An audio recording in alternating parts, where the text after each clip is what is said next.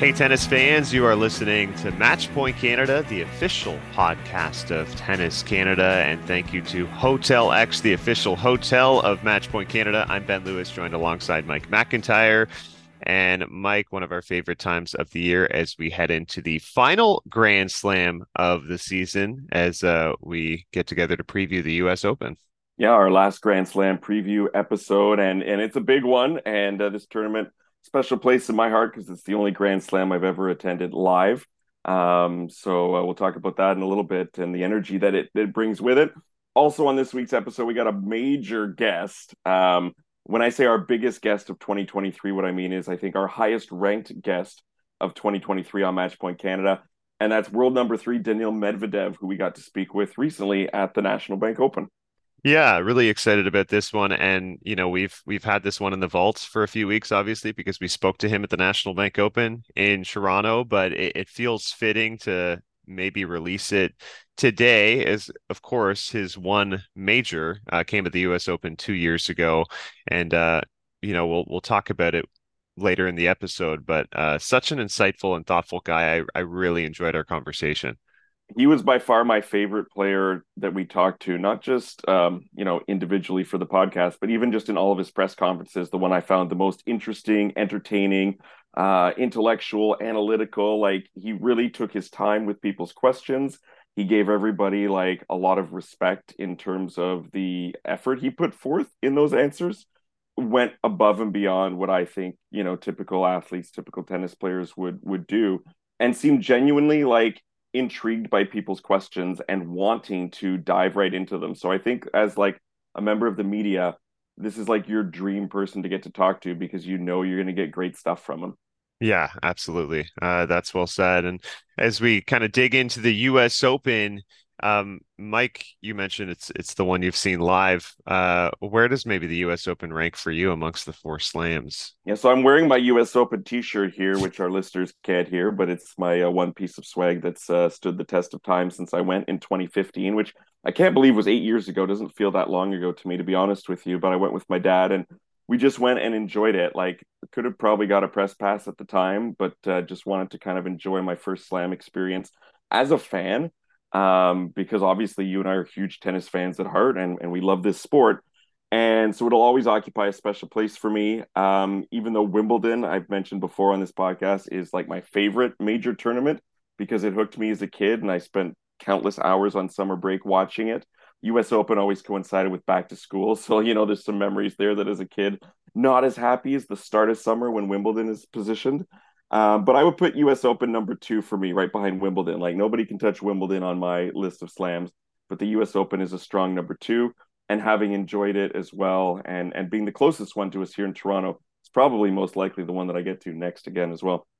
Yeah, and it's it's definitely uh first on my list to attend. I, sla- I sadly have not been to a major yet, uh, but of course, with the proximity of the U.S. Open just in New York, um, no excuse not to go. Really, I have to make it happen. Hopefully, in the next year or two.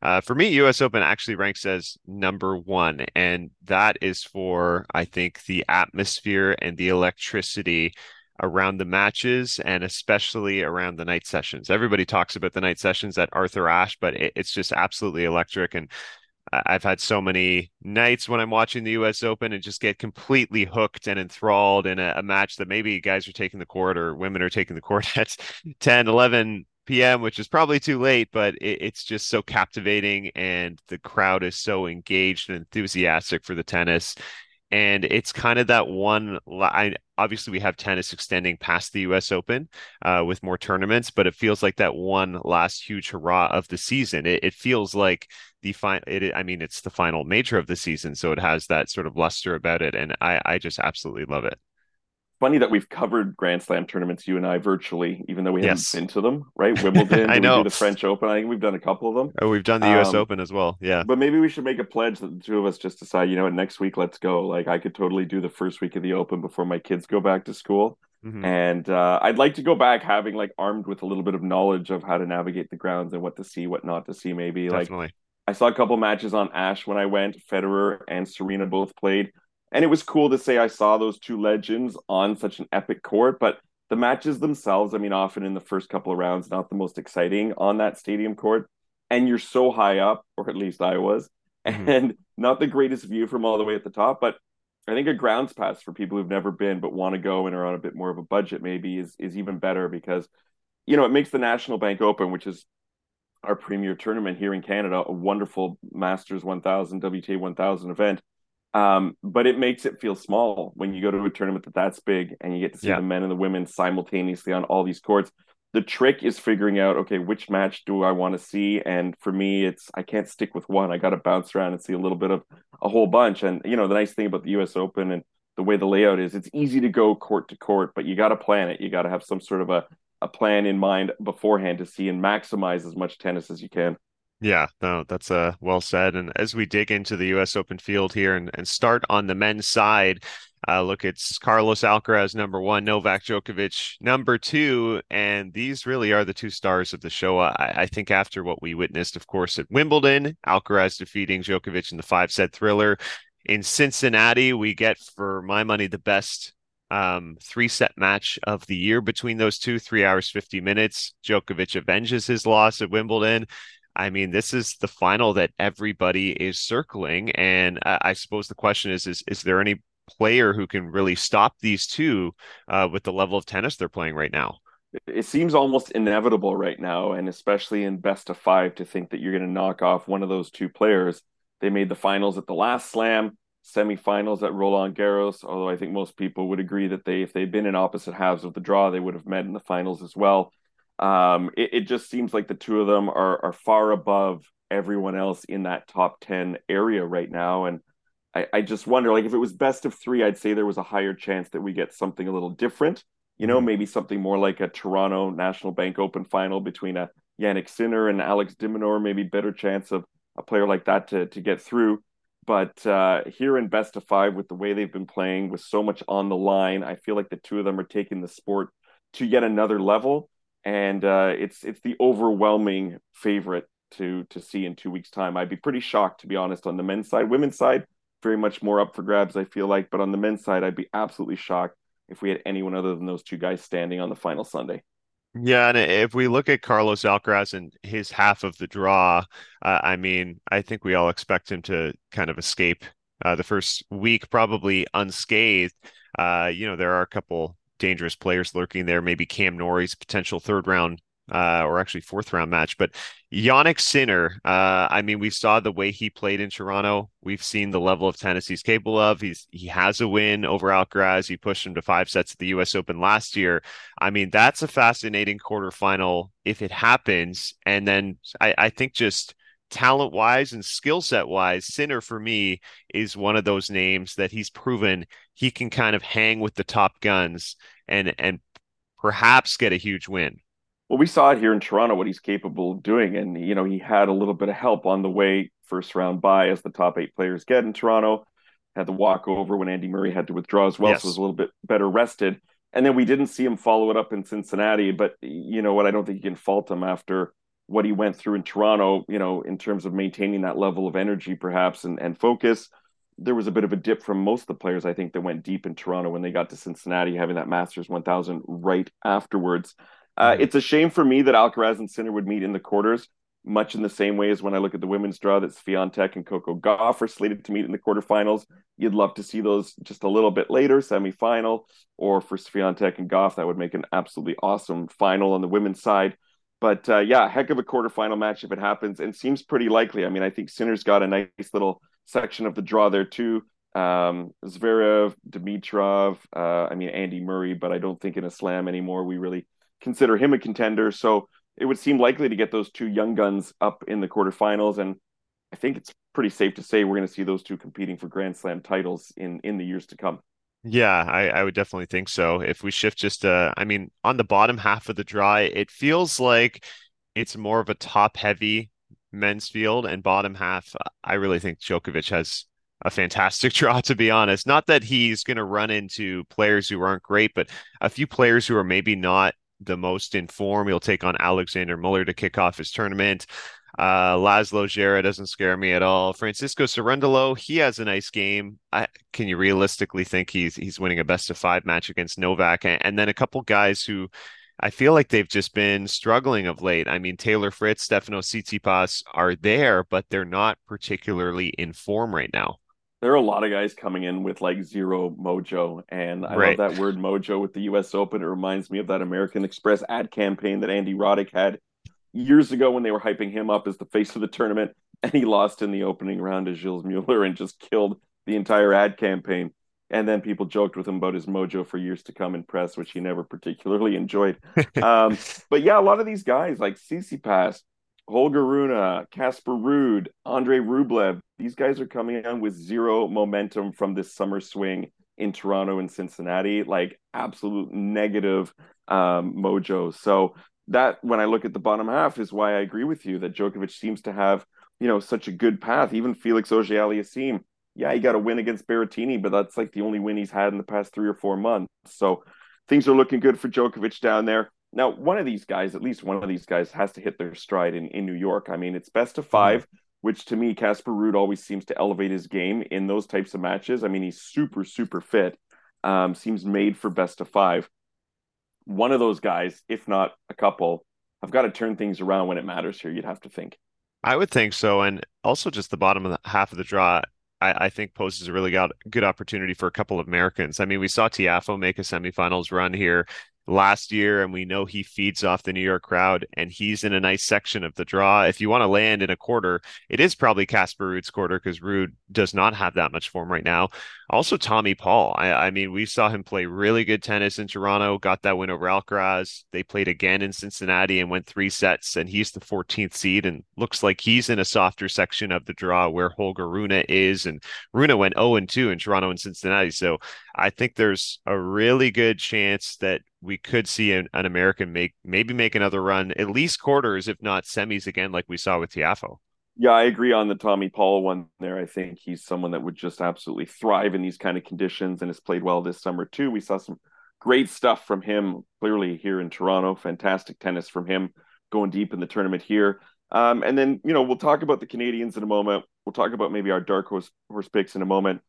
But let's talk about Daniil Medvedev here before we throw it to the interview and and what we can expect from him. He's won the U.S. Open before could face Alex de Minaur in a rematch of their Toronto upset uh, in the fourth round in the round of 16 here. Uh, what, what, are you making for his chances and what he can do? Because he's also had a, a lackluster summer.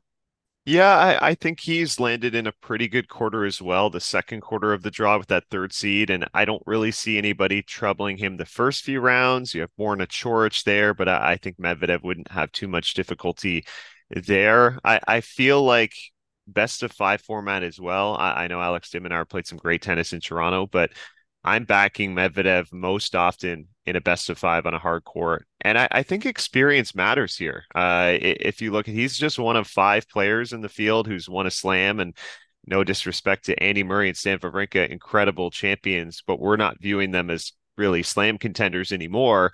Medvedev is on that list. So for me, I, I think if he gets through that first week, not only unscathed, but sort of winning comfortably, then you're building to the opportunity. Like the biggest question he's been unable to answer this season is can he beat Carlos Alcaraz? and he's met him on a couple big stages and he was completely overwhelmed at Wimbledon and of course lost earlier on the hard courts in a final. So uh, I, I think he's, you know, for me, that, that number three is perfect because for me, he's the number three player in this field as well, not just in the world. And he'd be doing us a big favor if he went on a run at the U.S. Open as well, because he is our guest this episode, and we won't uh, drag this one on too much longer. Mm-hmm. Uh, always nice when you know the person you interview ends up going on a deep run, and it's funny. We probably would have used this audio in Toronto during the tournament if he had made it deeper than he did. But yep. you know, we elected to save it, hoping that things would click later in the summer. So maybe this is the time. But uh, without waiting any further, uh, have a listen to our interview with world number three, Daniil Medvedev.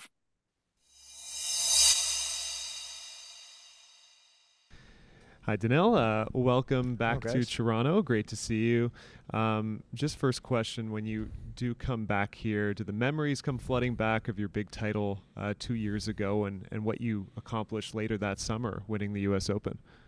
I would honestly say no, but that's a good thing because um, even if I didn't win uh, another Grand Slam, I managed to to have a couple of good years where I had a lot of new other memories.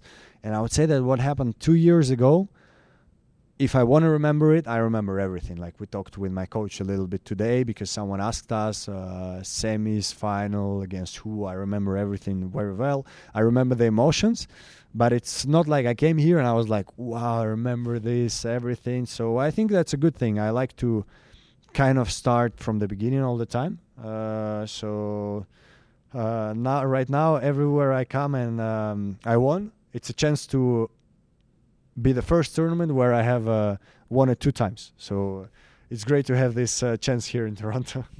A couple of years ago, when you won here, I believe it was the first time in Toronto in many, many years that the big three weren't here, and now that's obviously becoming more regular with Roger retired and Rafa on the injured uh, list right now.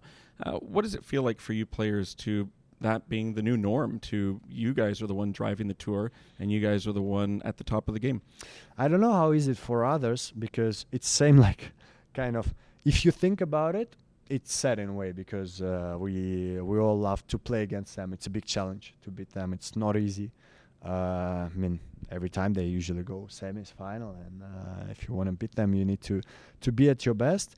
At the same time, traveling so much, different tournaments around the world. So many players get sometimes injured, sometimes finish their careers and and stuff like this, and you're like, I'm here in Toronto. I want to win the tournament. I don't care if uh, Novak, Roger, Rafa is here, or Carlos, or Stefanos, or someone else. Uh, and it's the same, yeah. If, as I say, if you think about it, it's of course we want to see them play uh, for as long as possible. But uh, when you're here, you just want to win the tournament. That's uh, all that matters. I don't know how is it for other players, so if we uh, talk a little tennis tactics, uh, just from watching your practice with Milos Raonic, our Canadian, uh, you were returning from a very, very deep position. We've seen this in the past. Um, how does that maybe give you an advantage or a read in the game when you're standing so deep in the court, and, and how does it maybe help you gain the upper hand as a returner? Yeah, I think um, like like everything almost in tennis, there are advantages and disadvantages, and uh, you have to decide what's better for you and what's going to make you win the match. Because uh, uh, I remember some matches where I would feel like, in general, my position would not be good against the opponent I'm playing against. But then it comes to the question if I go inside, I still have to break him. I don't care if my return is going to maybe put him in a little bit more trouble. You have to break the guy and try to, to win and I managed to, to win the match because I broke him like uh, one time, and there was one tiebreak by still standing far. And uh, so that's a position I prefer because it gives me time to. Uh, by returning that far, the the disadvantage is that I have to really run a big distance after the return, no matter where he puts his shot. But I'm used to it. I practice it a lot. But what it gives me, it gives me a lot of time actually after I hit the return. So the opponent is going to think that now he puts it in open space and it's a winner. But now because I have so much time to to to run during my when while my ball is in the air. So I like especially on practice to maybe go even further than I would do in the match just to to see how it is. And then also sometimes on practice I practice from closer, but I do it less because I know that in the match I'm going to do it less. Speaking of practice, it was really cool to see you as the number two seed practicing with the number one seed, Carlos Alcaraz. Not something that we see too often at tournaments. When you're practicing with someone like that, as much as you're trying to find your hard court game as we switch to the surface, how much are you also scouting out his game and if there's any potential weaknesses in it? What can you take from those moments? Tough to say because I think that, well, I, I like to think that we're uh, at the top of the game. So we kind of for sure play different on practice. Like we play the same game, but we're not gonna play the same in the match. And like you're holding back a little bit, maybe. Yeah, it's not even holding back. It's like you're trying things. Like as I say, maybe. Uh, um, uh, I'm going to be returning even further deep where I would usually be at. Or again, if the guy is doing serve and volley, maybe I'm going to think uh, to change my position a little bit on practice. I would not care to do this. I would just uh, care about my return. Even if he makes volley winner, I'm like, okay, the return was good. That's what matters. And I, especially, I mean, uh, hopefully we can play a lot of my matches with Carlos, and we're all to change our game because uh, I would change it till the moment I can beat him the moment uh, I beat him, he's gonna probably change it up a little bit for the next match and stuff like this. So um, I tend to think um, it was more just to both feel our game, and it was a great practice, I think, to do it. At least for me, I felt uh, much better after it than I felt before in terms of uh, my game on the hard court to coming back to hard courts. But I would probably think that that was, I mean, did I see anything? Maybe, but not sure that in the match uh, it's going to help me.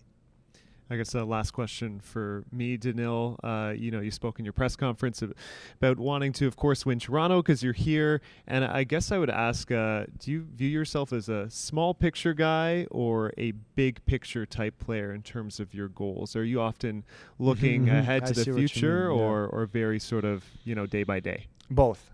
I can be very contradictory sometimes, um, even on the court, I think.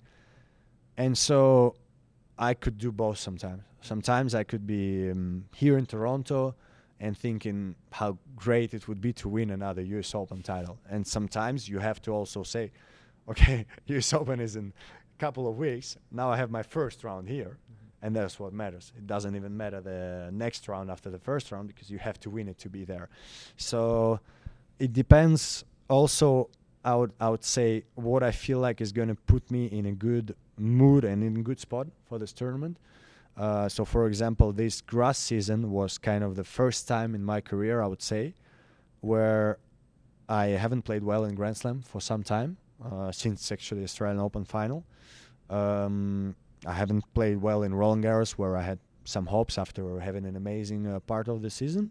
Thiago played good, uh, and so Hertogenbosch and Halle, I was like, I want to do well there. If I win, that's great. But all my focus is on Wimbledon. I want to do well there. Uh, I usually don't like to put this pressure on myself, but here I was like, I want to do well there. I want to play well. That's my goal. And so yeah, it depends. So here in Toronto, I'm thinking more about I want to play well here. Not thinking about US Open, but uh, my my mind can change every day. Final question for you is: As you're on the grounds this weekend, I see so many kids coming up, watching your practice, looking up to you who did you look up to when you were a kid, and do you feel like a role model for these kids who come here and look at you in that way? I hope uh, I hope if I am that uh, they uh, remember the good things also, and not only many of them would say me, hey, "It's going to be on tennis TV," and that's funny. but I'm like, yeah, I also won some good matches. no, joking. Um, when I was uh, young. I I don't remember going much to tennis tournaments. I think I was once in Davis Cup, or Fed Cup. I don't even remember. Uh, they it was very long ago, and probably once on the Kremlin Cup. Um, but I, I was watching a lot of tennis on TV, like a lot. I was waking up uh, when Australian Open was there. Waking up for school, I would wake up a little bit earlier to to, to catch some matches. Uh, I was watching, uh, yeah, especially Grand Slams because uh, other tournaments would not uh, at the time have big coverage. I think so. Grand Slams I loved watching it. And honestly, there were many players I loved watching. So there was not one I would say, wow. There were many and they would change. Uh, I remember Tommy Haas, Andy Roddick, I mean, Roger. But then when he started winning everything, I was like, okay, come on, let's try to have someone. Give it to someone else. Yeah, yeah, yeah. Um, yeah, so many, many names. Uh, and I loved uh, watching tennis, and I still love. Thanks, Daniil, for taking the time with us today. I really guys. appreciate it, and best of luck in the tournament there is our conversation with the world number three, Daniil Medvedev. And I like that sort of he, you know, I asked him about uh, memories coming back when you come back to a place you've won, for example, because he was returning to Toronto where he was 2021 champion. He won the US Open in 2021, but he is sort of um, a present moment guy in the sense that he's not sort of all sort of encompassing oh when i won that a couple of years ago. Maybe that's why he has 18 or 19 different titles from different cities because he doesn't get completely wrapped up with like Is that like how does case? that happen? Has he still yeah, not he's not never defended. champ? He's never defended anywhere. Um, i can't believe that stat. I just i can't believe i wonder who the previous record holder was like how many single tournaments someone had won before they finally doubled up. I i i have to imagine he's got the lead on this one and by a substantial sure. margin as well. I, I, you know what though, I sort of view that. Some people might view that in a negative light of like, why can't you defend your title? I view it in a positive light as I can play great tennis at so many Anywhere. different places, um, yeah. which is a great talent in its own right. And we know he can play fantastic tennis at the US Open. Uh, he was so insightful, I think, answering questions about his return position, and as you said, just through the week in Toronto, he's so engaged. And he said in the past he likes speaking to media. I, I think he just loves talking about tennis. I love this interview. And, uh, you know, it's tough sometimes when we're covering our home tournament in Toronto because we get some of the top players, but we get them for a very short amount of time. Like they've got so many media obligations that opening weekend, qualifying weekend before the tournament begins. You're lucky if you get five minutes with them. And this one was a little bit longer, I think seven, eight minutes but I feel like he gave us a lot in that short amount of time. Sometimes you can have a seven minute interview and there's not a whole lot you dive into. And yeah. I feel like he got into some really cool stuff here. And for me, you know, it was cool hearing him analyze his practice session with Carlos Alcaraz and how in practice, yeah, they're going hard against one another, but they're also trying things that they might not do in a match. So it's not exactly indicative of what it would end up being like if they met each other in actual tournament play. And so that was interesting to me and also I was really interested to hear how he was kind of sad that the big three have moved along, or at least Federer has, and Nadal seems, you know, to be heading in that direction as well. And and I heard that from a lot of players I talked to in Toronto is like instead of them being like, oh, it's great, they're finally gone, we can take the majors and have our moment. There was a little bit of ah, but we've lost something special in the sport, and I thought that's cool considering they're competitors out there. Yeah, and uh, look in his pre-tournament press conference uh, ahead of the U.S. Open, he fielded a lot of questions about Djokovic and Alcaraz and their rivalry. And then uh, one reporter asked, like, "Are you irritated by just getting a lot of questions about those two? And he said, like, "No, I, I I'm not irritated. It's up for us players uh, to stop them it's up for us to beat them. And he was like, hopefully I can be that guy. And if I do, then you guys will be talking about me. Um, which was which was a, a strong and interesting perspective. He realizes those two have shown themselves to be the best in the world right now. And I, I think he's working on problem solving and, and, seeing if he can repeat some magic from 2021. Absolutely. And uh, talking about players, if we move along here who also want to find some magic, let's talk about our Canadians. Uh, unfortunately, there aren't as many of them in the men's draw. Denis Shapovalov has taken the two months plus off that he kind of alluded to uh, needing to heal up his knee back at Wimbledon. He won't be at the U.S. Open. Uh, Vasek Pospisil fell in qualifying, so he's not playing in New York either. We've got Milos Raonic back for the first time in years, and we got Felix Auger-Aliassime, who is a uh, top. Uh, what is he seated here? He's uh, seated 15th. Mm-hmm. Um, what's your assessment of where they landed in the draw and what we can expect from these two guys? Well, um, for me, and I'll start with Milos Raonic. Very interesting. Reminds me a little bit of Toronto because going into that draw, we thought, wow, Milos landed in a really tough spot, has to face a top 10 player in Frances Tiafoe first round. We both said, okay, that's a brutal draw, but you know what? It's a very difficult draw for Tiafoe. And sure enough, Raonic defeated him in three sets. Here he gets the world number seven, Stefano Tsitsipas in the first round. I think this is an absolutely brutal draw for Stefanos. And he's 0 2 career against Milos. They've played twice on outdoor hard courts. Milos has won both of those matchups without dropping a set. I know that we're, we're going back a few years, but Australian Open, I remember they met in the third round there, and Raonic dismantled him 7 5 6 4 7 6 at the Australian Open in the third round. And expectations were fairly high for Tsitsipas going into Melbourne that year because he had beaten Federer the year before and I think, you know, made the semis. So I, I think this is the last draw that Tsitsipas wanted to see. Huge serving Canadian, and we know the missile I, I, think will be dialed in. We saw him bomb 37 aces when he beat Tiafoe in Toronto. If his body is in the right shape, I think he could pose a lot of problems for yeah, Stefanos. that's the big that's the big question mark is how's that shoulder feeling? Uh, we saw in his final match against Mackenzie McDonald in Toronto that the serve was considerably uh, slower, didn't have as much pop as it did in his mm-hmm. first couple of matches he's had some time to recover from that, you know, with Cincinnati opting to skip Cincinnati. But this is best of five. And I feel like if it was best of three, I'd give him a pretty good chance in this match at making it competitive, especially because Tsitsipas hasn't played well this summer, um, losing against, uh, what was it, Gael Monfils, I believe, yep. in uh, Toronto, and then against Hubert Hurkacz, a big server in uh, Cincinnati. So But best of five, I just wonder how Milos can can hold up if his conditioning is is really ready for that quite yet. Um, but I do put this at much closer than first impression, and I agree that Tsitsipas, looking at the draw, is not going to be pleased with this one either. Yeah, and look, there's there's not too many weaknesses I think in Tsitsipas's game.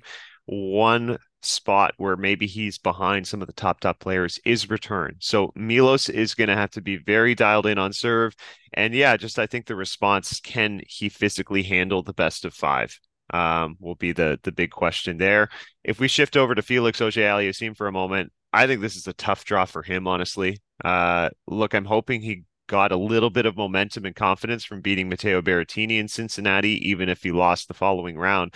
Uh, but Mackenzie McDonald has had, I, I, think, a very solid summer himself, particularly in Toronto, actually, where we saw him get to the quarterfinals and knock off Andrey Rublev uh, before he took out Milos Raonic in the round of 16. So for Felix, he's running into an inform American and he's searching for form himself. Yeah, I'm not liking this matchup. I got to be honest with you with uh, Felix's confidence levels and the ways you mentioned that McDonald has been playing lately. I mean, he was terrific here in in Toronto, beating Milos, beating Rublev, beating Karatsev. I watched all of those matches; those were all straight set wins for him. Beat Holger Rune, who had to withdraw from their match in the second set in in Cincinnati. Mm-hmm. And just as Milos, you know, talking about how Canadians can use the crowd here in Toronto to their advantage, I mean, there's no doubt who the crowd's going to be behind. You would imagine um, in New York, they're going to go for the Americans. So I think this one has. I don't even know if you call it an upset if McDonald wins this one, and I hate to say that. Yeah. Um, because otherwise, Felix has a nice little draw to get to the fourth round, which if he did get there, he'd be facing Novak Djokovic. But um, yeah, just not feeling it, unfortunately, for Felix. And uh, you know, hopefully, he proves me wrong, and uh, and hopefully, he can get back into his groove for the fall, where he's going to have an enormous amount of points to defend, as we've said before. Yeah, that'll be an important stretch uh, of time. Before we uh, shift over to the women's side, any dark horse name you may might have your eye on to potentially make a, a bit of a run here at the U.S. Open?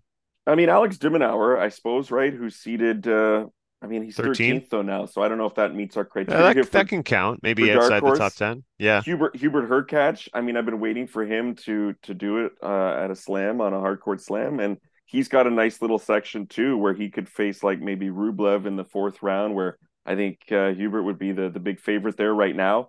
Um, I like his section of the draw. Like I've actually got him penciled into the semis, but I just I don't know. Haven't seen him do it. But I mean, he had a great run at Wimbledon a few years ago, but in hardcourt slams, and I don't have the numbers in front of me. I think we've still been waiting for him to have that sort of mm-hmm. big breakthrough. So, I mean, I guess I go with either of those two. I don't have anyone like way off the board, you know. Um, so those would be my guys, I guess, at this point.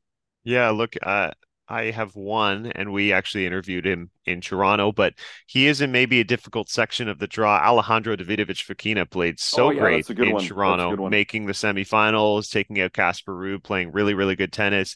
He is in a section of the draw where he might run into Tommy Paul, I think, third round. So that would be quite a challenge. But uh, Davidovich Fokina looks like he's ready to take that next step, and he's uh, seated 21st. Uh, so we'll see what he can do here at the U.S. Open. Looking for the perfect urban getaway for your next family vacation? Look no further than Hotel X Toronto, the city's premier urban resort. With its state of the art fitness facility, 10XTO, and four indoor tennis courts, there is something for everyone in the family. That's not all Hotel X has to offer, with luxurious amenities from the rooftop pool to the award winning Guerlain Spa, from the 250 seat cinema to the three level sky bar. There's so much to see and do all under one roof, whether you're visiting Toronto for business or pleasure. Hotel X is the perfect perfect choice for families and individuals alike. Book your stay today at Toronto's only urban resort, Hotel X Toronto. Experience the extraordinary. You mentioned it off the top that I, I, think the women's field does feel a lot more open as we shift over to our preview of the women's side. I suppose what final are you hoping for here, or maybe a couple names that you really have your eye on?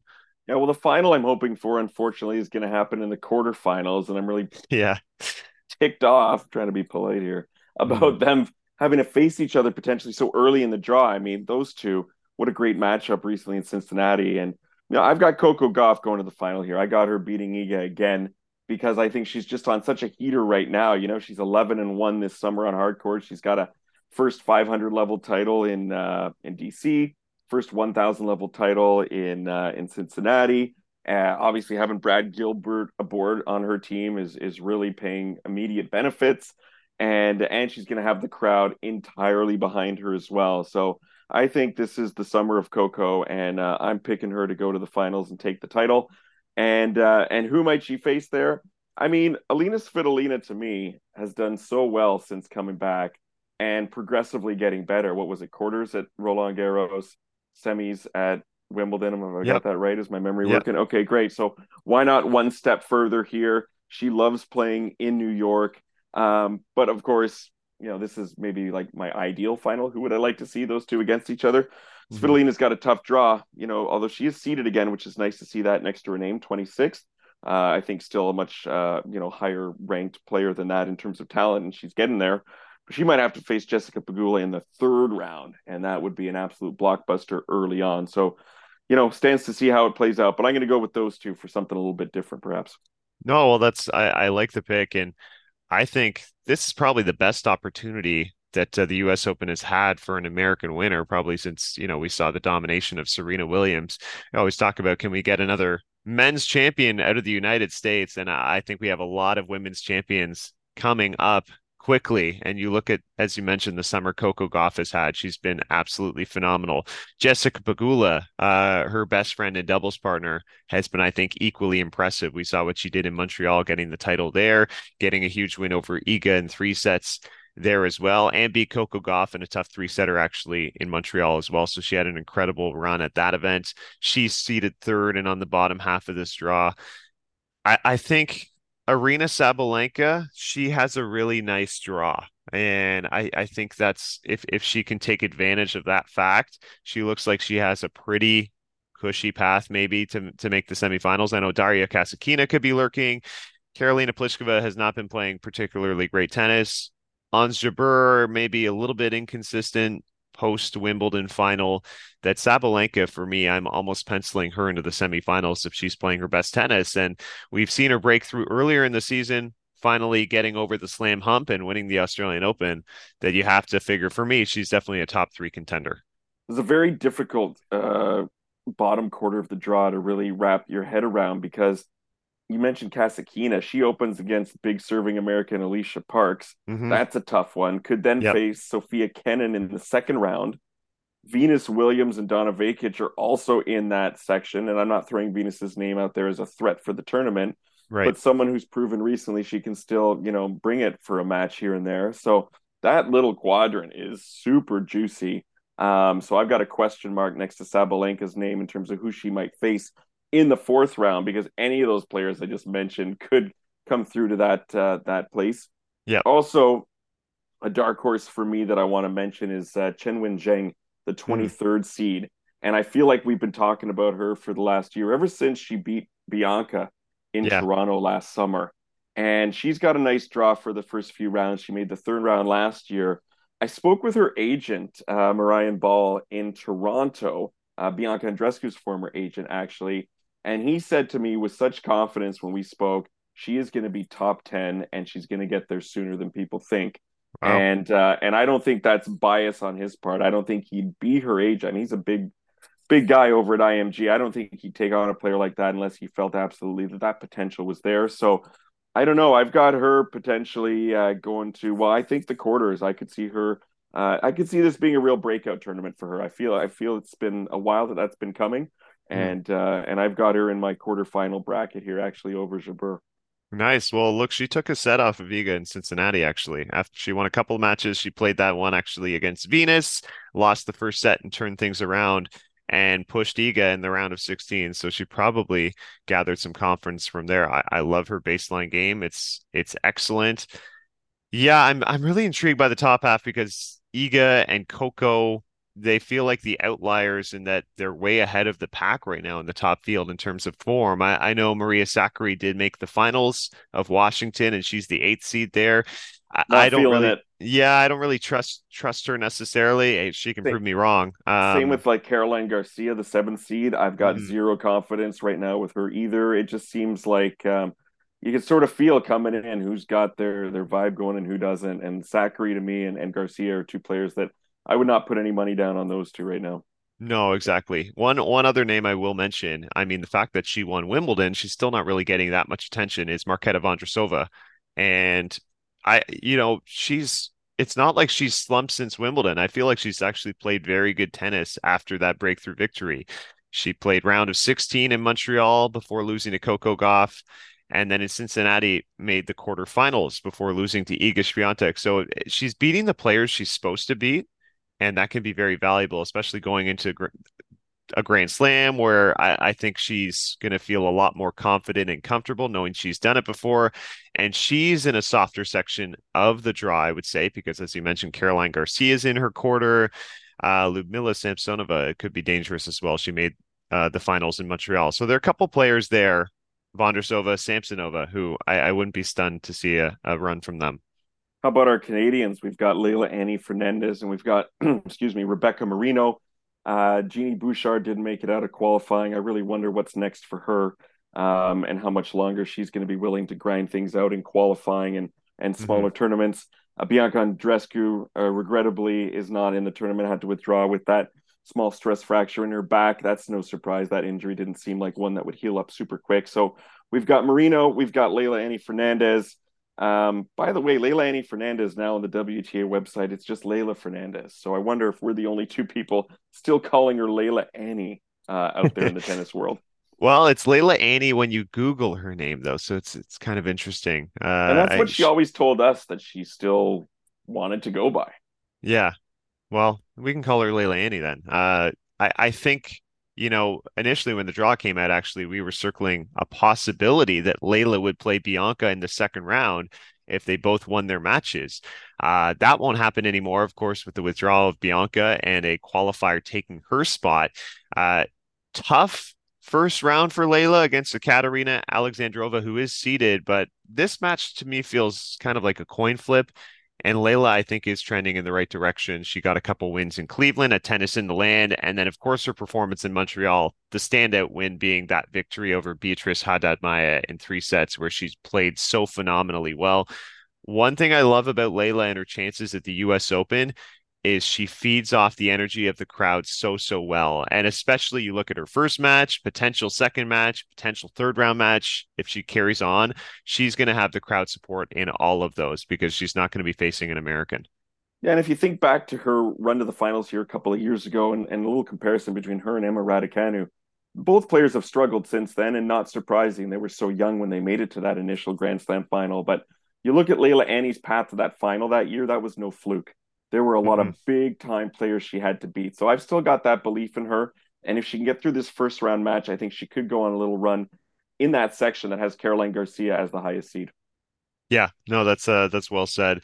Uh, as we wrap up our episode, we uh, should bring up the fact that we have a signed Daniil Medvedev ball up for grabs, uh, celebrating our guest of this week. Simply have to repost this ep- episode to enter and then we will announce a winner of our draw in two weeks time. Uh, I've got that tennis ball in a place of prominence here in my house. I just hope my three kids don't find it and start playing with it in the backyard. You know, I'm gonna I'm gonna hold you to that. Okay. Uh, as as we wrap up as well, I just want to mention a couple retirements quickly. John Isner and Jack Sock are both playing the final tournament of their careers here at the U.S. Open. Seems fitting for both of them. John Isner, of course, outstanding career, uh, top 20 player, top 10 for uh, such a long period of time. Jack Sock also got inside the top 10, had an impressive career, won the Wimbledon doubles title alongside uh, Vasek Pospisil uh, back in 2014. Uh, so we'll say goodbye to those two. And 24 year old uh, Mikael Ymer, I'm hoping he returns. He's facing an 18 month doping suspension. He announced his retirement on Twitter, but uh, maybe he comes back in a couple years. Hey, here I am learning things from you, Ben. I hadn't heard of that one yet. But uh, yep. John Isner, to me, just a quick note on John Isner. I saw him in 2008 in Washington, D.C., the first tournament I ever covered.